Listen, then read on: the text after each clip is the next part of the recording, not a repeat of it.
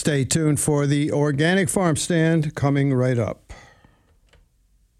Corn in the fields, and listen to the rice when the wind blows across the water. King harvest is surely come.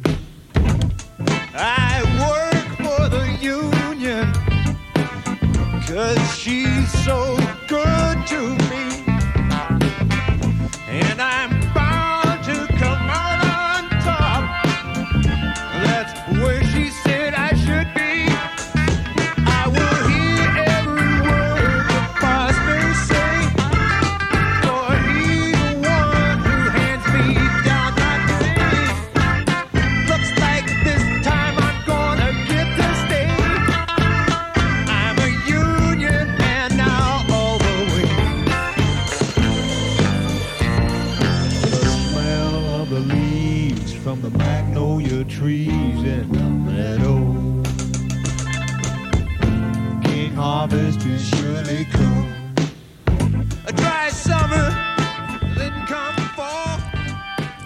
Well, good morning, afternoon, right? Right on the cusp. It's 1201. It's officially the afternoon. Yeah.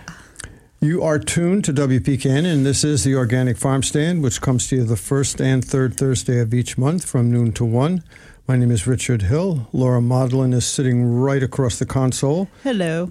Eh, Good morning or good afternoon, whichever you prefer. For me, this is still morning. I know. actually, It's you a good afternoon to like five for you. Uh, yeah, something like I would say, yeah. Yeah. To be safe. Yeah. Something like that. Middle of the night.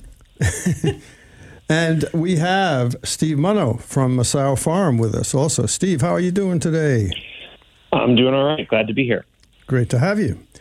And we have a full show. This is the first uh, show of the month, so we have our bee report coming. We have the small farms report. Of course, we start with the solar lunar report Yeah. uh, from uh, Laura, and uh, also we're going to do a new seg- segment starting this week, starting this month that I didn't tell you about. Oh, yeah? Yeah. Uh oh. I'm like, I'm pins and needles. What is it? Tenterhooks. Tenterhooks. It's called Richard's Raspberries. we have to get an update on the raspberries do. that you introduced on the last show. Yeah, couldn't couldn't help myself, and uh, yeah, so we'll we'll, uh, we'll squeeze that in. But yeah, and then we have a special guest. Why don't you tell us Oh who my that gosh. is? Well, this time it's personal for me because Patti Popp, the owner of Sport Hill Farm, is largely responsible for me going into learning about farming because I was introduced to um, it doing a newspaper story at her farm back in 2008. And so um, she has a beautiful pumpkin patch and she's going to talk to us about pumpkins and her her her what else is important to her. Oh, okay. Well, you know, it is perfect timing because of Halloween, Yeah. and people are running around like mad trying to buy pumpkins. She has the most amazing pumpkin patch. Every year it's different, and the pumpkins are beautiful. And her motto is it's all about the stem. And, you know, she doesn't like people picking up pumpkins by the stem oh, because the Oh. It's bottom- cruel. It's it's cruel. cruel. It's uh, pumpkin cruelty. I know.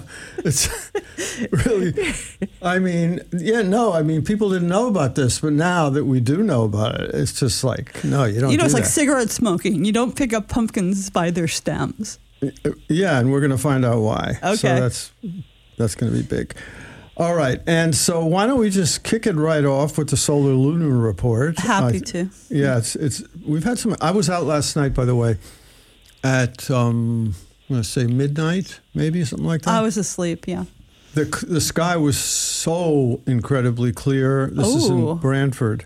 I mean, it was Nice. crystalline, crystalline. Nice. The there was a huge planet, probably not too far from the half moon. I think it pretty much was. Well, well, well let's go to your report because Okay. you're going to tell us. So, um, this is our first show of official fall. Even all the false starts we've had up to now that you know wasn't really fall, but um, today uh, from dawn to dusk we have 13 hours and eight minutes of light, and um, Oh wait a second. Oh no, though.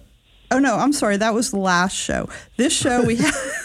this Come show, on, Laura. I know. Jeez, Wake me on? up. I have to have some more We caffeine. depend on you I know. Well, that's you know. Uh, yeah. Okay. So we have 12 hours and 30 minutes from dawn to dusk. We've lost 38 minutes of light since the last show. That's shocking and, and really unacceptable. It is. But you know what I've noticed is that the last few shows, the amount of light we've lost is slowing down by just a couple minutes each time.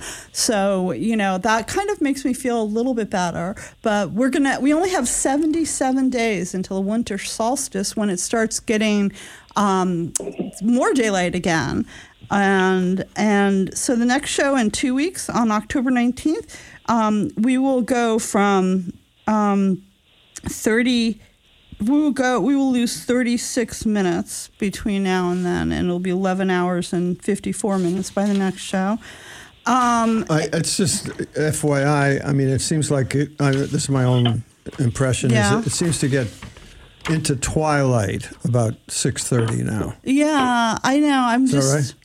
I, I don't much? I don't know pretty much yeah yeah yeah because I think it's around six thirty something in the morning for sunrise and six thirty something at night for sunset Yeah, yeah. and yes so I've been noticing that and it's it's um you know it's kind of putting a damper on things I think oh I can do this and go out and it'll still be light and you know it's not Is this a is this a function of global warming? What's happening right now? well I think you should blame it on whoever you want to blame it on Okay. who do you blame it on Steve This is one thing we can't blame on, on global Yeah, warming. this, this is just natural cycles. right but but Yeah. i think richard would like to anyway um, so for the for the lunar report i just want to mention that um, in between the last show and this i was out west in the mountains and i I didn't time it this way, but I had the most amazing view of the supermoon last week. All week, every night, I got to see it rise above the mountains behind where I was staying, and um, I just sat there and drank tea and and watched the moon rise. And I think that's so good for your soul, or for my soul. Um, and I'm I'm feeling a little sad because we only have two supermoons in 2024 and not until September and October. And um, you know, between now and then, I don't know if it's if you know it's it's just won't be the same. But our new moon is October 14th, which is in what is it nine days and the, that will be the cycle leading to the full hunter moon on october 28th which is not a super moon i'm gonna i'm gonna keep saying it's not a super moon um, and then on October 14th, we also have an annular or partial solar eclipse. Um, but and, and millions of people in the Western Hemisphere will see it, but not us. It'll be from Texas west in the United States.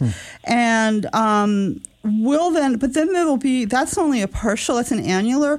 And then next year in April, on April 8th, we will have, um, there will be a full solar eclipse just north of us um, you know, in New England. So well, it'll pass from Texas and then up past New England and the north. But you know, conceivably people could drive from Connecticut and go see it.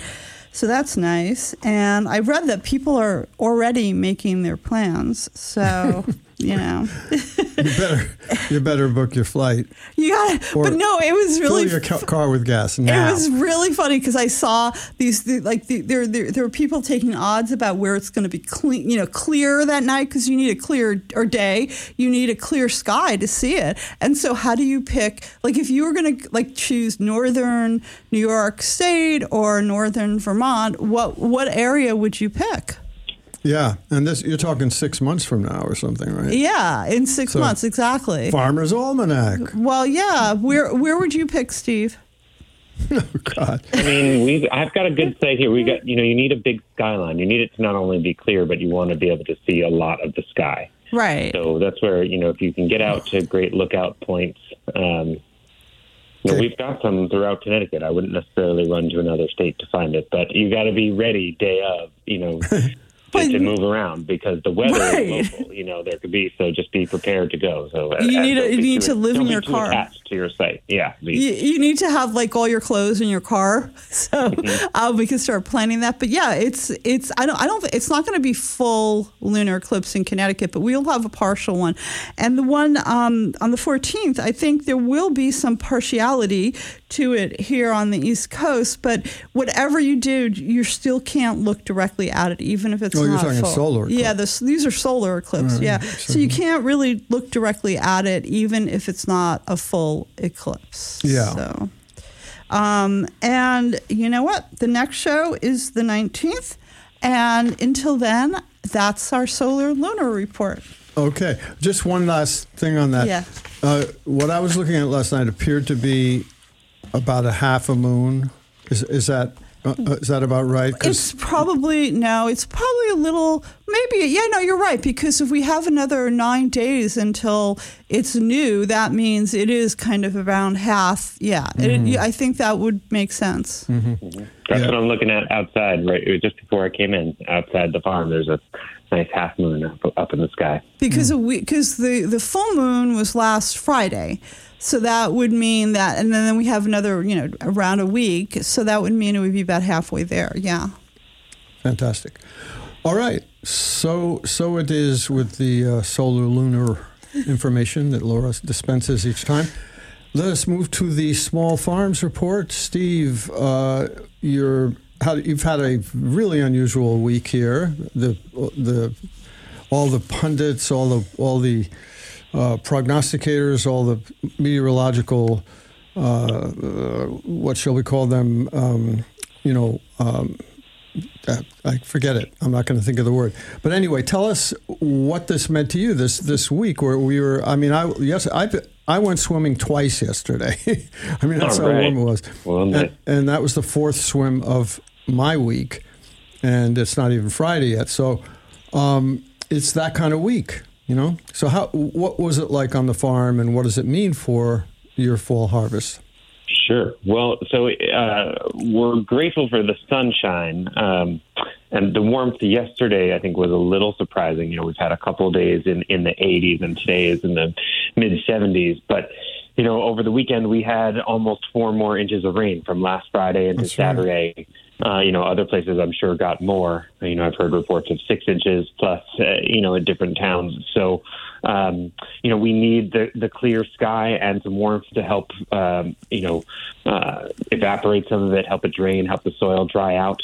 Um, it's just it's just been such a wet year, and it keeps coming, and it looks like you know there might be more coming tomorrow. So, um, you know, though the temperature is a bit unseasonable for it to be this warm the last few days, I'm, I'm sure you enjoyed the swim, and, I'm, and you know we certainly enjoyed the soil kind of drying out a little bit because we needed that help. It, it, you know, this at this time of year, if it stays cooler, if it stays cloudy, it takes longer to dry out. And uh, on our farm, one of the things that you know I've talked about that we do is we actually do a lot of planting at this time of year for overwinter growing. Um, and if the soil is going to be fully saturated, that's going to slow some of the growth down. So we certainly want some water, but we don't want it to be oversaturated. We don't want puddles on our farm. Uh, but the, the, this warmth is helping dry that out and, and then you know helping uh, the growth of some of these crops. So you know, as I've talked about, th- this sort of September October time, we're getting our roots established and we're getting a little bit more growth, and then there's less growth in the winter. They sort of hibernate as we um, get towards harvesting because um, there's really, you know, when we have the lowest light of the year from, you know, mid-November into you know, mid-January, there's not a lot of growing that's happening. So we're trying to get as much growth as we can on some of these crops now. So we're currently appreciating this warmth. Uh, I would say it, it was a little bit surprising yesterday. Um, you know, and anytime you have a big temperature swing, it can it can be you know a little jarring to the system. But uh, overall, I think we're we're pretty happy for it. Yeah. So when you're talking about growing through not planting now and, and, and overwintering, are we talking purely in the high tunnels or are you talking out of doors as well? Some of it's outside as well. So yes, both the tunnels uh, inside our, our high tunnels, which are unheated, um, so they're getting extra warmth and, and nighttime, kind of trapping the heat by closing doors and closing the sides. Um, but some of it is growing outside. So, you know, I was just out uh, tending to some of our arugula and salad mix, you know, which was planted or sowed, you know, directly seeds into the soil about a month ago, but will, you know, still still grow and and then we'll harvest and it will have regrowth, you know, throughout October and even November. Um, and if you know conditions stay uh, warmer, you know, we'll get a little more growth. It's, you know, we could have a frost anytime in October too. So a frost could kind of kill some of those things off. We also think about our cover crop that's growing. You know, we still have uh, one of the more tender cover crops in, in buckwheat, and a, a frost uh, will kill it off. But if we don't get a frost, it'll it'll continue to grow. Some of that that that biomass will grow um, and that will help our soil as well. So there's there's both crops and cover crops outside that we're getting more growth out of with a with a warmer fall. Um, so you know, though climate change has numerous things that are um, you know can be frightening. Um, you know, there are some little benefits that I like, and we've had a more reliable um, later season harvest and growth. Uh, typically into into November and December, we, we at least here in the state, uh, we've been a little bit more comfortable, you know, and reliable in being able to grow stuff. Um, I have a couple of questions. First, um, with buckwheat, um, which I love, um, when does that when does when does that um, come due? And my second question is, do you mulch your leaves for overwintering? So for for our buck, we we don't end up harvesting any Oh. seed. We just we just let it go to flower for the bees. And if we want to let it go to seed, it'll you know give us another round of cover crop right in place. But we don't collect any of it. Oh. So it's about depending on the time of year, it's about six weeks from sowing until flowering, and then another couple weeks um, till those seeds will form and drop. Um, but so we don't do any harvesting. We we typically mow it in place or leave it as a sort of uh, protective cover. So when it frosts and kills, it'll it'll still pr- be a protective layer for the soil as kind of a, a brown crop residue uh, that we can incorporate in the spring to the soil or rake off, depending on. Uh, you know, and then compost it depending on the crop or the size of the space that it's in. But typically, we would incorporate it right into the seed, into the soil. Well, that's good because Um, it's very nutritious. Yes, yeah. So that's the green manure. So we're growing that as as fertility for the for the for the crop. And that's why getting more growth now and getting better more biomass is helpful because it feeds that soil. So all the fungal life, all the bacterial life, all the invertebrates in the soil will feed on that crop residue. Um, so, and then in terms of leaf mulch, yes, we spread a good bit of leaf mulch in the fall, but it, it's um, and in the spring, but we're not quite at that stage yet. Oh, okay. Yeah. Keep us posted. Steve, I have a very, I have like a, I think a four by eight. Uh, I might be exaggerating a bit. Little garden, which uh, has morphed into pretty much of an herb and flower garden over the years, as I've given up the ghost and the fight against the uh, the woodchuck and the other and the um, the chipmunks and the and the squirrels and the other creatures that come and feast upon any type of vegetable I try try to grow there. But uh, you know, I, now the garden is completely overgrown with what looks like some kind of wild wheat. Now I don't know if it's buckwheat. I don't know if it's some something. But other. Can you school us on on any sort of varieties of these sort of uh, I guess you would call them volunteer wheats that, that have crop uh, popped up in in um, in uh, my garden and probably other people's gardens. You know, I'm I'm not sure. I wonder. You know, that you know, wheat is a kind of grass, I suppose. So, um, Yeah. I wonder what what it is exactly you're seeing. are you seeing it sort of head up already? Are you seeing like a, a, a tassel and a um, Yes, yes, I am, and and uh, the other thing about it that's uh, a little nerve wracking is that when I try to pull it up, you know, when I try to clear a little space for for the remaining marigolds and, and other little flowers that are still there, um, it the, the root system is just uh, really, really resistant to uprooting. So um, I'm wondering if I were to let's say two three weeks from now just like mow that down and let everything i mean uh, what should i do should i just should i try to uproot it or should I, should does that root system even though it's so vigorous and and and it seems to have like kind of a network going under there. Um, should I just let that be, and will that decay and and end up being nutritious to the soil, or is it going to be a problem when I try to plant next spring? Well, I have the the common uh, the common answer of it depends. Uh, it depends on a lot of factors. So if it's already gone to seed and you mow it, you know it's going to leave seed there that can regrow. You know, depending on exactly what it is, you might be able to pull out and uproot it. But it depend, you know, some grasses might have rhizomes in the ground that can still spread. So it it will be helpful to find out exactly what it is that you've got there to see the best way to remove it. Uh, but in terms of the the sort of rest of the body of the plant, that green matter, I mean, it's you know, it's it's green manure, it's organic matter, so it could be composted. But you know, if you've got seed in there that won't get killed, and if you don't want it to be there, you, you don't want to leave it in place. Yeah. Um, so I don't know. I, I might suggest you know taking a picture and, and IDing it, trying to get a good idea of what it is, because there are some things that when you pull up, um, you know, nutsedge is an example that it sort of, um, you know, nutsedge is, uh, can really take over a space, but they uh, propagate beneath the ground. You know, they, they've got a seed head, but they've got little like um, nutlets they call them. They're like under the ground that um, you know will help them grow as well. Or sometimes you see little little corms. Uh, they're little little round circles of seed that you know are sort of like rhizomes below the ground. They're not quite rhizomes or corms. I think are the right word for some of the grasses that will have some um, things that can reproduce under the ground. So it'll be helpful to know what it is for. Um, so sorry to do that. You know, it, it depends, but it's, Yeah. it's the stuff. Yeah, yeah, yeah. Well, before uh, just the last question on that. So, but the the roots underneath, if I were to if I were to clip that off right at the at the base, would those roots decay and become you know, part of a, a biosystem underneath the ground, which would be helpful to the soil, or, or are they just going to be a Yeah. problem?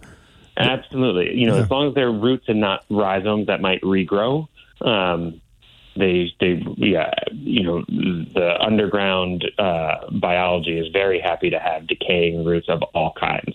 Uh, so absolutely, you know, those roots as they get eaten up, they create important pathways for you know worms and various bugs to move through, and also air and water.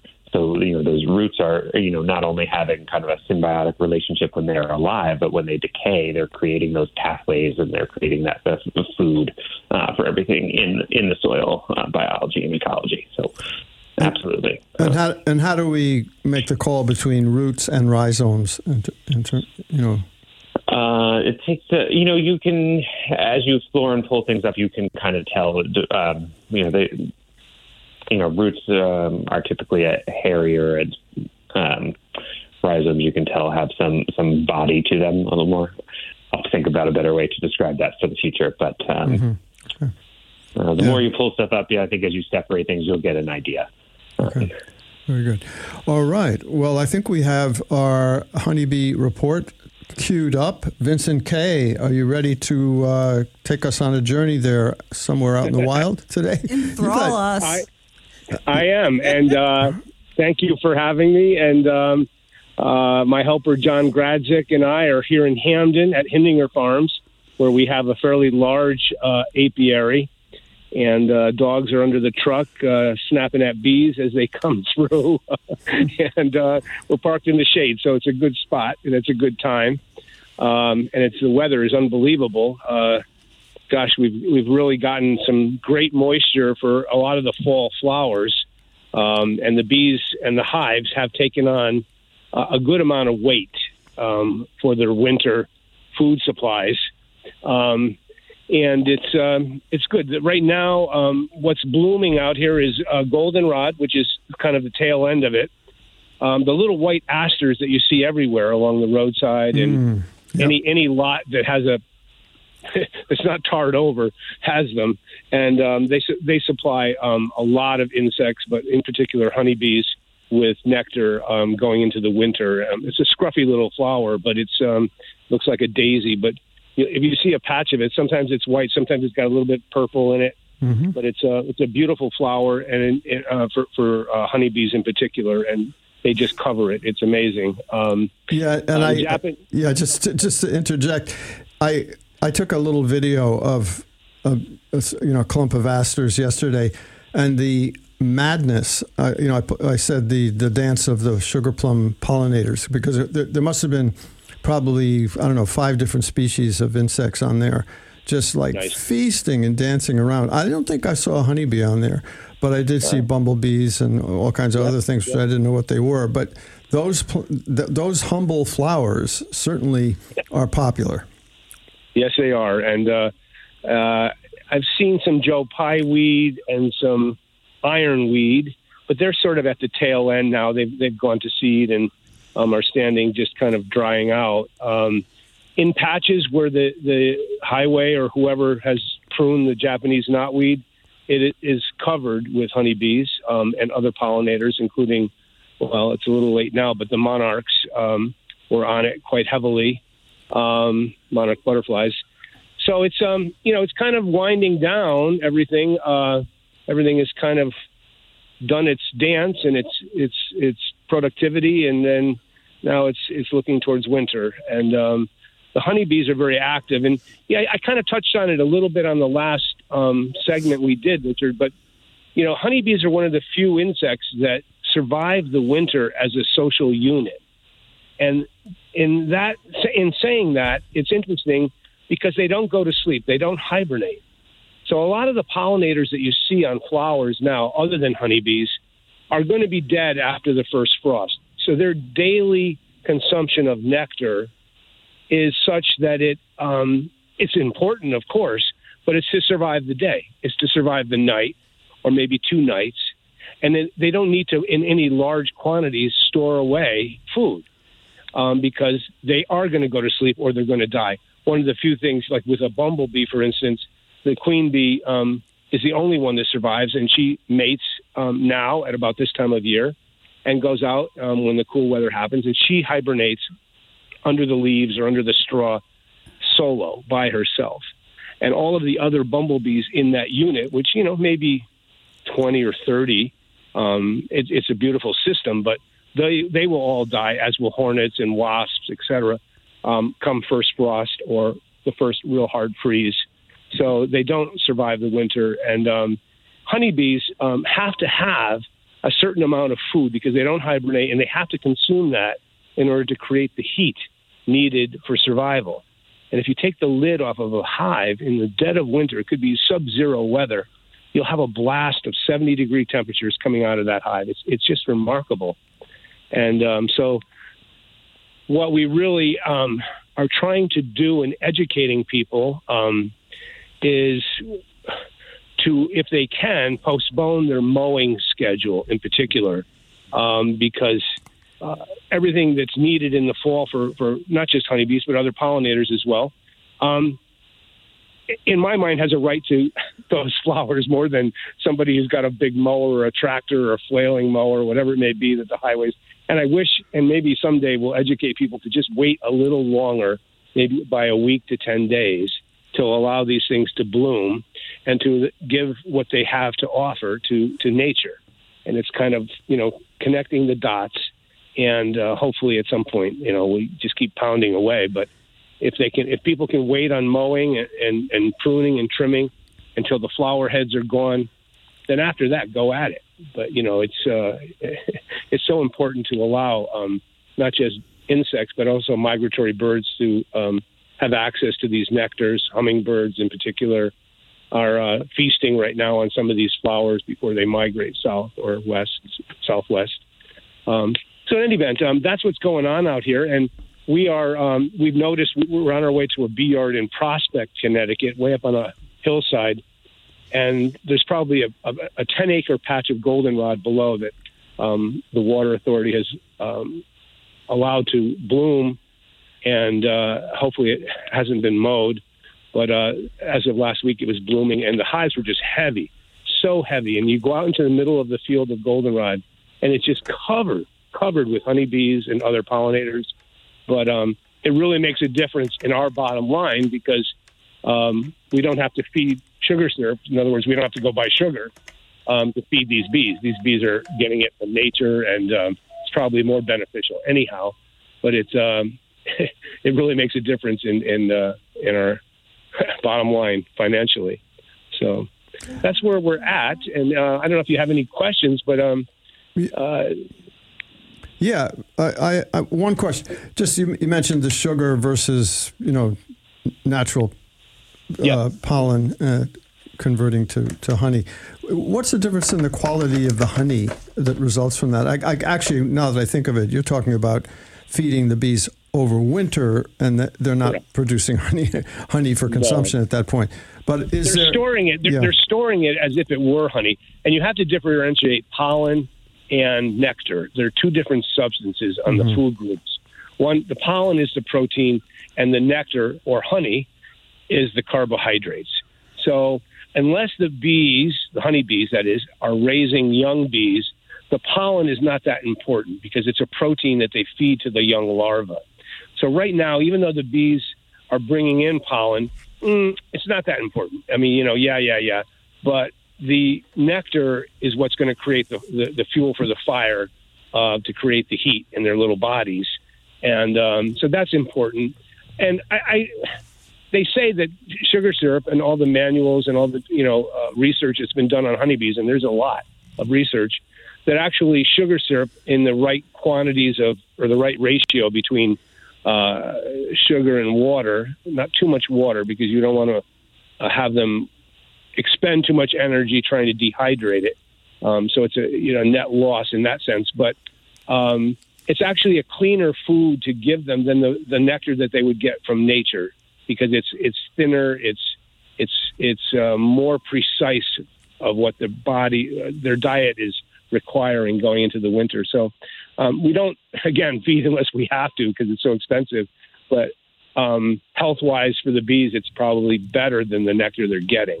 Um, so I don't know if that answers your question, but um, yeah. uh, we can try again if if I failed. I think, I think no, I, I it it's it it takes a, we do need to keep repeating these things. I appreciate that you're being patient with me Oh, no. uh, and our audience on these things because the uh, uh, just the science of the way these things happen is. Uh, um, I, I, I was I, I I always got like C's in biology, you know. So I'm so it's all coming it's all coming back to haunt me now. Sometimes we actually um, even um, even though it's not that necessary, we do feed in the fall going into the winter um, a pollen patty, which is these this paste which is made into these patties that you can give to the hive.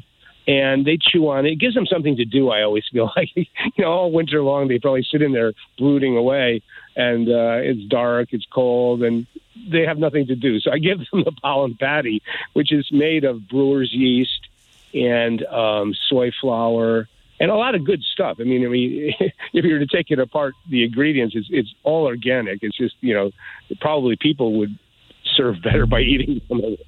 But in any event, the bees chew on it, um, and you know, all winter long. The, by the time spring comes, they, you know, they kind of you, you see them all. You know, what little is left, you see them all in a circle. It's kind of like around the water cooler, and they're just kind of like having a meeting. Like, gosh, wish we had more of this. You know. Yeah, it's a, it's a chew toy for the bees. Exactly, exactly. but it does have some benefits as well. And um, so, anyhow, we do that, and um, you know, uh, we do our we do everything possible to give these bees a break because, of course, we're in business. But at the same time, you know, we dead bees don't produce honey. We're- We're absolutely certain of that. Very good. Uh, Vincent K. Swords into Plowshares Honey. It's always a pleasure to speak with you. What a what an adventure it is uh, to follow you on your on your uh, on your Well, journeys. Thank you. It- It's good to be grounded in, in some ways because it is a journey out here, and uh, you know the radio provides kind of a uh, a grounded, uh, I don't know, a, a sense of there's other people in the world besides us and the bees. Yeah. Well, Touchstone. very good. right, right, a whetstone, correct, yeah. Great, great. Anyhow, thank thank you, and then and good luck with everything. Yes, Yep. Yeah. All right. We'll talk to you in a, in a, in a month. beautiful. All right. Th- take care, Thanks, Vincent. Vincent. Take care now. Bye bye. All right. All right, Laura, over to you for our special guest. I am very pleased to introduce Patti Popp, who's the owner of Sport Hill Farm in Easton.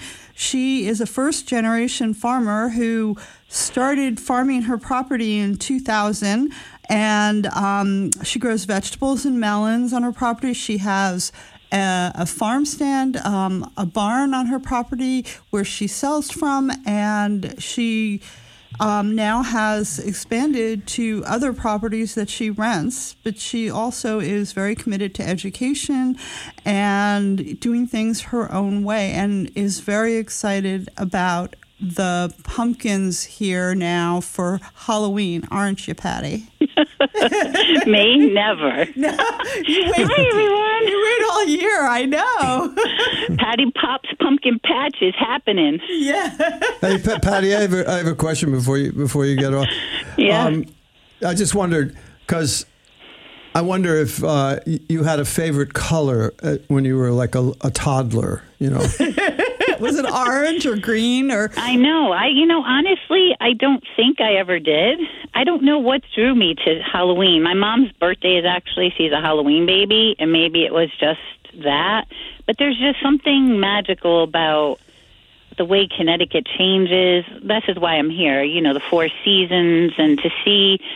I love the gold and those deep reds and all that stuff and oranges. So that's what I'm just drawn to, I guess. yeah. Well, j- just uh, from my own story is that I my favorite color as a kid. I remember when I was like you know four or five years old. It was orange was one of my favorite colors, and also blue. Now, I, don't know, I don't know where that came from, but but yeah. So, but I think that uh, orange is it's an incredibly powerful and evocative color, and so uh, it's always it's always magical when, when the pumpkins appear. what's what Oh, colors? definitely. What color pumpkins are there? Because I know there's orange and white and green. Is Mhm. what color? And like a greenish blue one. yeah.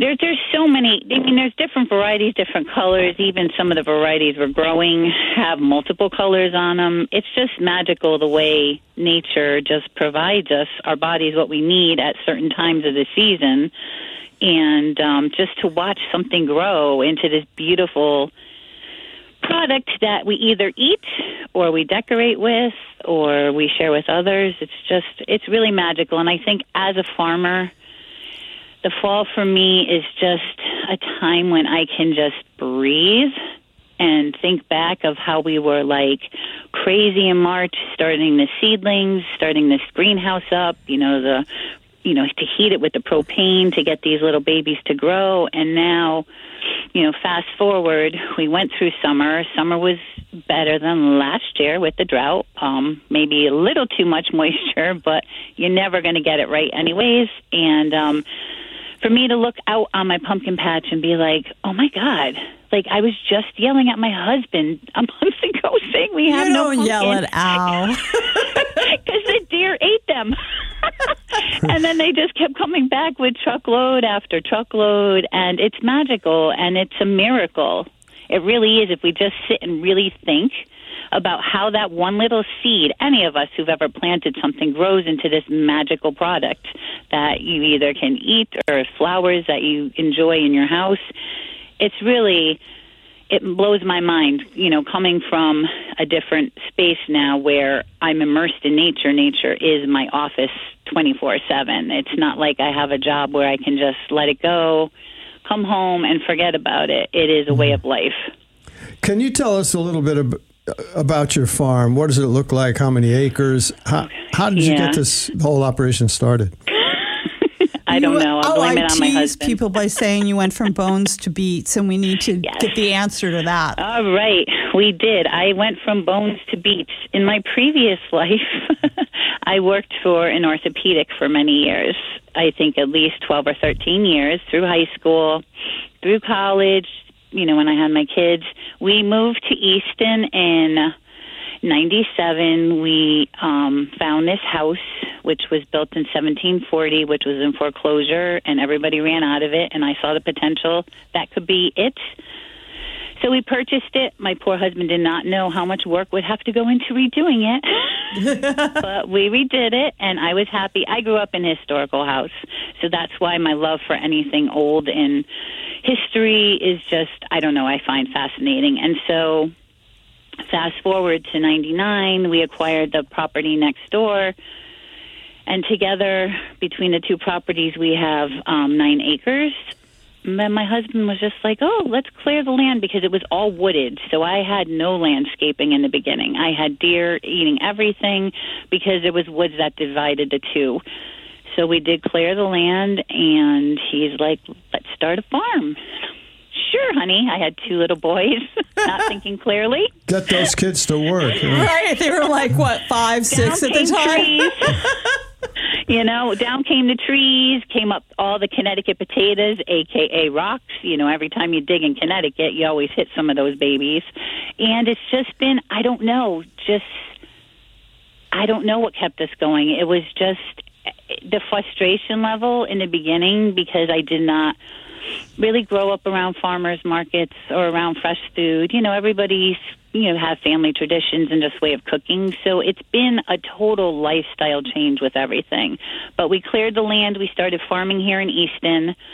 Um, and then through the years, we've been lucky that in order to practice crop rotation and to grow a variety of things like we do, we needed more space, is what it boiled down to. And we've had some properties in Easton that are owned by people, but they're not farmers, but it's uh, farmland. So we take over a lease, and we're able to now expand our, you know, offerings and do some fun things like my popcorn and my pumpkins, and yeah, it's it's an evolution always. I bet Steve has some uh, some insights here, some perspective, uh, because Steve Munno from Massaro Farm. Steve, Uh-huh. tell tell us a little, maybe compare notes here with, with Patti about what you had to do. You know, I, I know that there's a long history of Massaro Farm, and there was a transition period.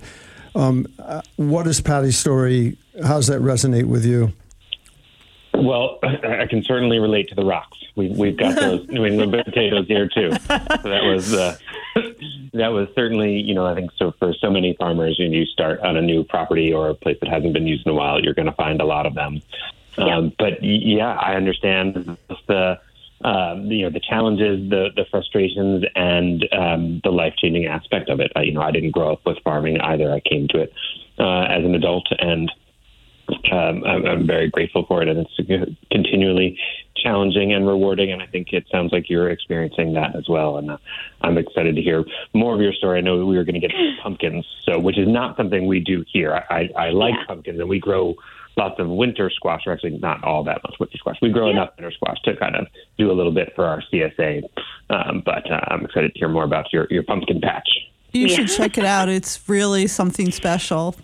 And yeah, Patti- and that's how we yeah. started too with the CSA program because I had heard of it from Fort Hill Farm in um, New Milford, and we took on 20 brave families who we were totally honest. We're like, listen, you're taking this ride with us. We don't know where it's going to go. Needless to say, they had a lot of sweet corn and zucchini that year. So yeah, so you are a CSA, and I, I think you you. I'm not sure if you're certified, but you use organic practices uh, Yeah, on, on the farm. follow the OMRI book guidelines. I've had a lot of health issues that I am very particular in the way things are growing and the meats we sell here. I'm very careful with how we pick our products that we sell to other people. It's important for me that a it's local. I think is the biggest draw for me that is super important. And yes, of course, we don't want to be drenched in pesticides and fungicides and all that good stuff. So things aren't perfect, but we all grown up in the grocery store and you know we go inside those places and things are at us 365 so it's hard to explain to people that a CSA role model we did our CSA program for 15 years and I let it go I do what we call a crop cash program which is more flexible and not as stressful for us as a husband and wife farm team So what does that mean? What's the difference? So the crop cash program works the same way as we had started our CSA, where they pay us um, in the winter for startup costs such as fuel for the greenhouse. We use propane, um, potting mix, all the seeds, our laborers that come in. You know, there's a lot of expenses, but we're not open per se selling and having income coming in. So they will pay me in the winter, and instead of coming every week to our farm to pick up, you know, what the share has that week. Uh, we basically use it as a farm credit. So we have a system in our market where we upload the person's name with their farm credit and then they work it down. And that way people who have their own gardens, you know, can supplement or you know they're looking for fruit we don't grow a lot of fruit we get a lot of fruit from local purveyors so we bring that in so it's i feel like it's a win-win for everybody and it just there's enough going on the farm with the picking and the transporting and the rotating crops and you know there's always something happening that to add the CSA on top of it and you know putting together.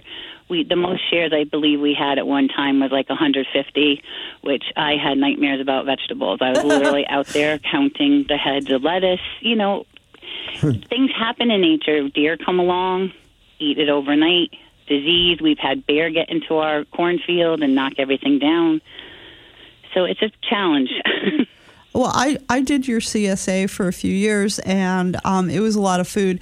And um, I find I really like the crop cash. And you you didn't mention that when people give you money, uh, a, a set money, you their farm credit is ten percent more than what they Yes. give you. Yes, thank you. and Mhm. yeah, and um, I I'm running. I've run out of my farm credit already this year, and and I've added extra to it. So that's that just shows how much I like it. But the, with the thing about the crop cash is that so there's sometimes when all I want is to get like five heads of lettuce, literally, Yep. Mm-hmm. and so it really does make it more flexible than. Although I mean, there's good things about CSA too, where you can try Totally. things you haven't before. But I, I you know, I, I'm pretty happy with with you. I, I, I split my my shopping between Massaro and Sport Hill, Yeah. and no um, and that's great I think yeah. we should put local first you know yeah, and um, I was just wondering, going coming down because you're open until December sometime. What what is it about this last time of year that's so um, enthralling for you? I just, like I was saying before, just to be able to sit back and I can breathe a little bit. It brings me joy to have the pumpkin patch, to see people excited and taking pictures and all this hard work, all this worry, all the obstacles that nature throws at you that you got to this point of like harvest and what a blessing. Like it's just we don't stop and sit and really look at nature because I believe me, before I was a farmer, I was in the rat race. You know, I had to pick up the kids up from the sitters and bring them home and make dinner and give them baths and to bed and wake up and the same thing. So springs would go by and summers would go by and falls would go by, and I never really stopped and sat in a chair. This is pretty magical. And I just think, you know, and it's for me knowing that the end is coming. You know, we need all need a time to reboot. Unfortunately, I don't have a lot of free time per se, um, but to be able to, you know, nourish our community, it's worth every bit of sacrifice because I do have a little bit of break. January and February are the quieter months. You know, we're looking at seed catalogs, placing orders, but there's nothing physical. We shut down the greenhouses and all that at that time. So what can you I- can I can you just tell me now that um, Derek and Chris are both grown ups? Um, How much? And I know that they're still around. How much do they participate? And do, do they do you see them wanting to take over the farm someday? I do not, and I never really pushed that. Honestly, you know, if I, it was good that I was naive going into this, I don't know if I'd be at this point. It's a lot of work to be authentic, to grow your own stuff. It's a lot of work, a lot of patience, a lot of time, energy, and you know, I don't have a lot of animals. We just have the chickens for eggs, but it's I can't just take off and leave. You know, who's going to come and watch? You know, a hundred plus chickens. Not many people running to me to say today you're going to do that for me. So t- tell us a little bit more about farming the the pumpkins per se, and then Mm-hmm. you know you mentioned the chickens, and how how does all this get integrated? But but let's just talk pumpkins for a minute. yeah. What how how does that work? Uh, you know, the, in terms of So actually, the pumpkin business had began because um, it's got to be at least ten years or more ago. Um, we have a beautiful new elementary school built in Easton, Samuel Staples, and they had gone through a pro- period where they decided that they would like a farmer to be able to lease this space. So um, we won the bid at that time, and so we wanted something that would be fun for the children, right? So we would put pumpkins on one side, and then a lot of the brassica families, cabbage, kale, collards, broccoli, because that's stuff the deer normally don't eat, and we didn't have a fence around that property. And being on the school a lot, the um, weeds grew over the pumpkins, so it kind of hid them from the the deer. So it worked out. I know some people were complaining it didn't look pretty, but sometimes farming is a little messy, especially when you don't pour a ton of chemicals. But um, we then had promoted pick your own on the school site. People came, and then we donated 15% back to our school system through the PTA and ELF, which is another foundation that helps kids. But, um, you know, it was great when we had it the first few years, but then as time has progressed, you know, people, when we talk about and think about fall, want the hay rides and the corn maze. So the interest, people weren't showing up for the pumpkins. It didn't matter that we were growing them, so we kind of let it go. And but we carry this on at another field. We lost that property. We let it go a few years back because it's just as we get older, we only have one piece of equipment that gets moved to three different properties, and and it's a lot, you know. What's what does it take to grow pumpkins? Uh, Is that is there a special you know process and skill, or can I don't know? think so. It's just like any other winter squash, any other fruit, vegetable. There's always challenges. Like I said, the deer got in the field. We're munching on a bunch of them. Of course, when I go over there, I see all the ones that are eaten, and I'm thinking to myself, we'll have no pumpkins this year. but, you know, they need a lot of room. So we have a dedicated half acre at one of our properties that's solely for the pumpkins. So we grow them. We go over with our trailer and our trucks, take them off the vine, load them up, and then unload them back here. So it's really a double labor of love. What about this uh, issue of cruelty to pumpkins that we were talking about all earlier? about the stems. It's all about the stems, Patti. it is. As I see some stems lying on my property already, I'm sad. Yes, so I'm like the stem.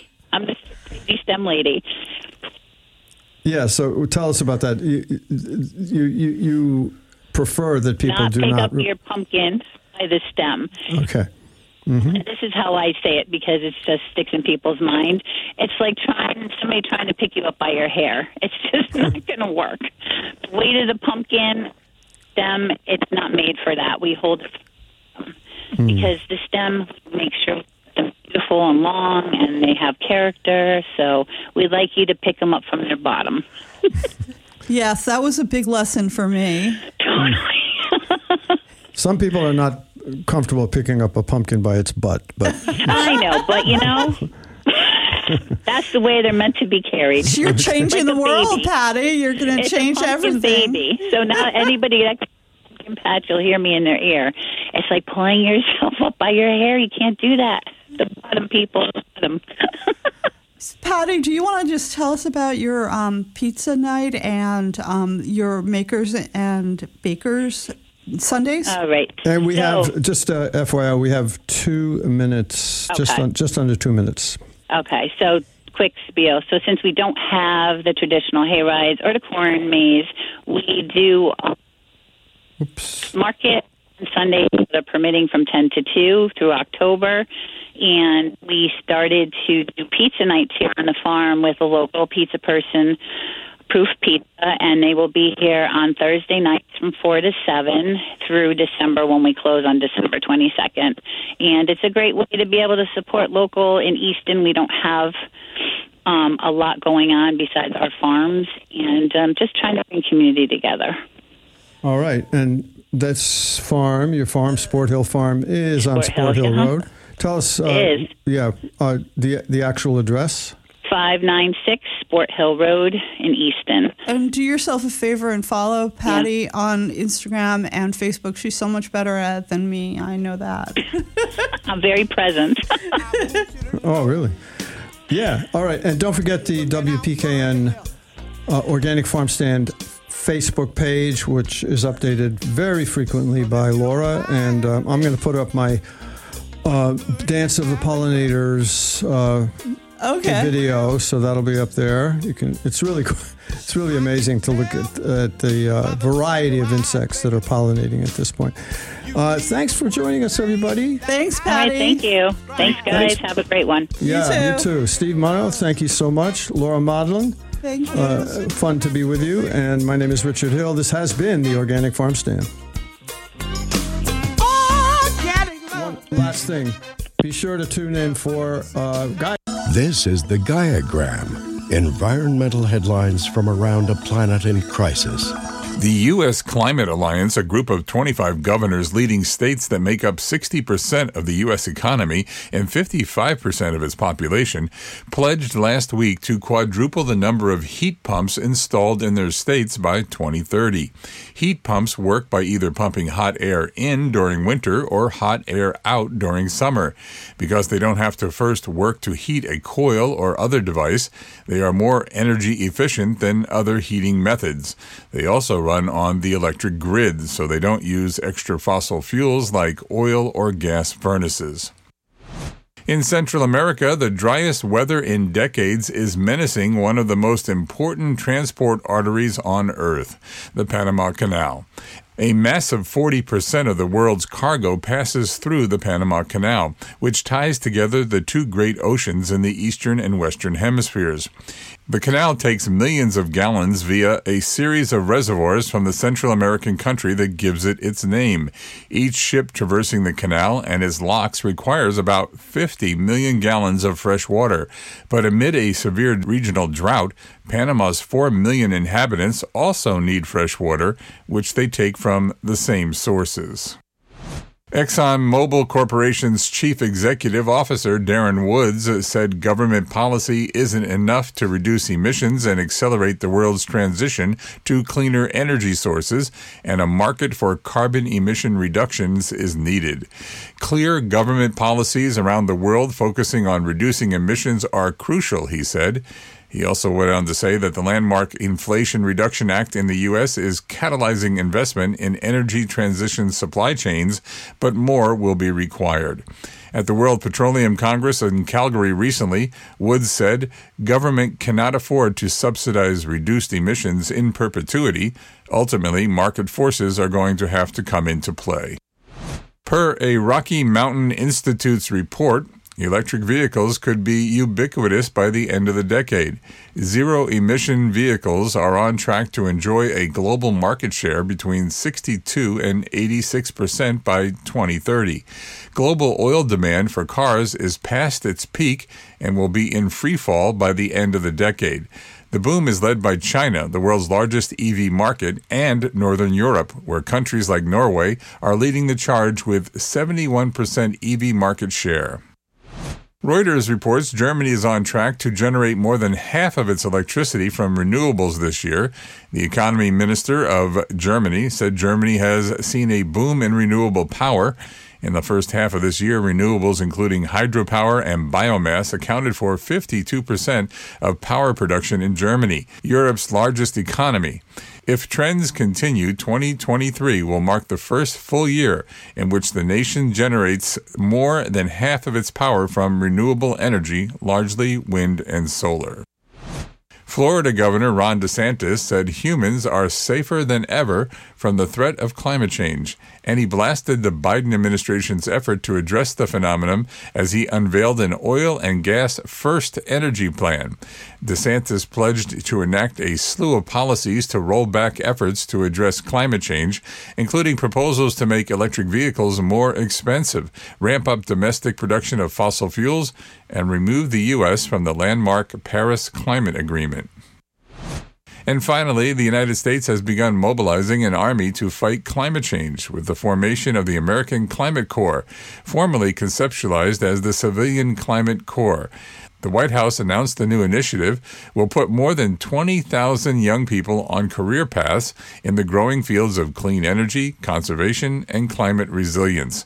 Environmental activists hailed the new jobs program, which is modeled after the Civilian Conservation Corps created in the 1930s by President Franklin D. Roosevelt, a Democrat, as part of the New Deal. This was the Gaiagram environmental headlines from around a planet in crisis. WPKN programming is supported by Novamont, a Connecticut company, manufacturers of Mater-Bi, a family of completely biodegradable and compostable bioplastics which are being used to provide low environmental impact solutions for everyday products. More information is available at materbi.com slash en. You're listening to WPKN Bridgeport 89.